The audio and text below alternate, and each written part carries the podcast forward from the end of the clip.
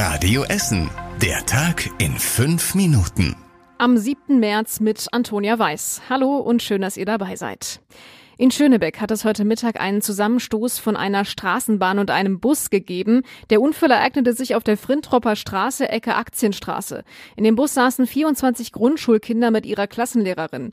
In der Straßenbahn nur der Fahrer und zwei Fahrgäste. Das Wohnheim Bertha Krupp Haus in der Nähe hat direkt zwei Räume zur Verfügung gestellt, in dem der Notarzt die Betroffenen begutachten konnte.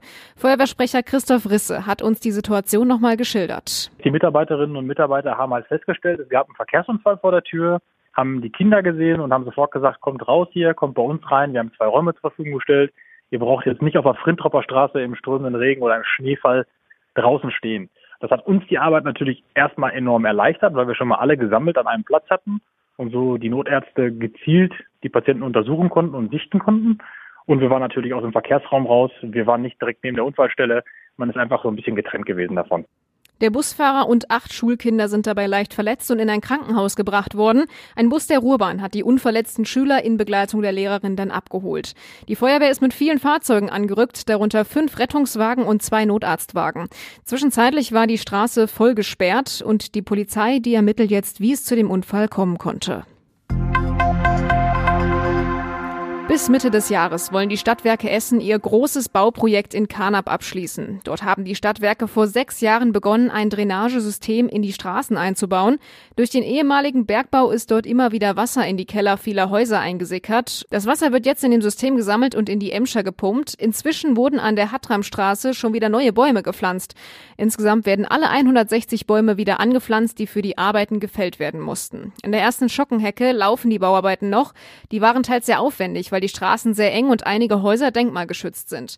Die Stadtwerke müssen mit acht Anwohnern klären, ob an deren Häusern Schäden durch die Bauarbeiten entstanden sind. In Essen sind viele Anwohner gerade verunsichert. In fast allen Stadtteilen wie Werden, Fischlaken oder Katernberg bekommen Sie mehrere Angebote für einen Glasfaseranschluss. Drei Anbieter machen gerade massiv Werbung und Vertreter gehen von Haustür zu Haustür und lassen sich kaum abwimmeln. Die Telekom, Ruhrfiber und die deutsche Giga Access aus Rüttenscheid wollen Glasfaserkabel verlegen. Das kann demnächst auch noch zu einem Baustellenchaos in den Straßen führen, denn die Anbieter müssen zwar ihre Baumaßnahmen bei der Stadt anmelden, die will das auch alles koordinieren und trotzdem wird wohl jede Firma ihr eigenes Glasfaserkabel in die Erde legen. Wer wo ausbaut, das könnt ihr auch noch mal auf radioessen.de nachlesen.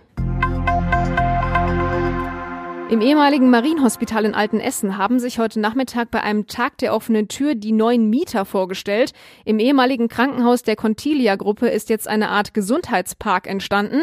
Radio Essen Stadtreporter Kossas Mitzalis hat sich das Ganze mal angesehen. Das Interesse der alten Essener am Gesundheitspark ist relativ groß. Es sind ziemlich viele Menschen gekommen, hier direkt aus der Nachbarschaft, die sich angucken wollen, was hier angeboten wird. Also zum Beispiel die Hebammenpraxis oder äh, man kann hier zum Beispiel auch eine Darmspiegelung machen. Die wollten einfach gucken, wer sind die Neuen, wie sehen die aus, was haben die anzubieten. Ja, in kurzen Vorträgen haben sich alle vorgestellt. Ja, und die Nachbarn sind dann danach wieder nach Hause gegangen. Der Schnellbus 15 zwischen Burg Altendorf und dem Hauptbahnhof könnte bald noch öfter fahren. Die Essener SPD fordert die Politiker der Stadt dazu auf, mehr Busse der Schnellbuslinie abends und am Wochenende fahren zu lassen. Außerdem soll ein zusätzlicher Halt an der Hohe Furtstraße erfolgen. Junge Essener wünschen sich einen Halt dort, um mit dem Bus zum Fitnessstudio zu kommen. Aus Sicht der SPD ist der Schnellbus 15 die einzige Möglichkeit, schnell von Burg Altendorf und Überruhr in die Innenstadt zu kommen.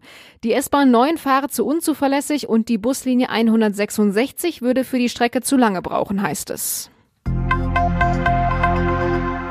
Bei uns in Essen sollen noch mehr Wartehäuschen mit Solaranlagen ausgestattet werden. Darüber sprechen in dieser Woche die Politiker im Umwelt- und Verkehrsausschuss. Aktuell haben mehr als 40 Ruhrbahn-Wartehäuschen eine Solaranlage, rund 30 weitere sind geplant. Dort, wo eine Solaranlage wegen der Lage nicht lohnt, sollen die Dächer der Häuschen begrünt werden. Die Politiker im Umweltausschuss wollen außerdem die großen überdachten Fahrradständer mit Solaranlagen ausstatten. So könnte der Strom zur Beleuchtung künftig komplett durch Solarenergie produziert werden. Die Stadt warnt Autofahrer aktuell vor wandernden Kröten und Fröschen im Essener Süden. Bis Mitte April überqueren die Tiere viele Straßen auf dem Weg zu ihren Laichgewässern.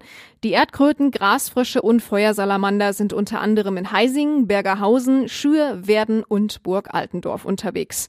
Autofahrer sollten deshalb besonders vorsichtig bei Dämmerung und Regen fahren. In unserer Stadt leben heute noch zwölf verschiedene Amphibienarten.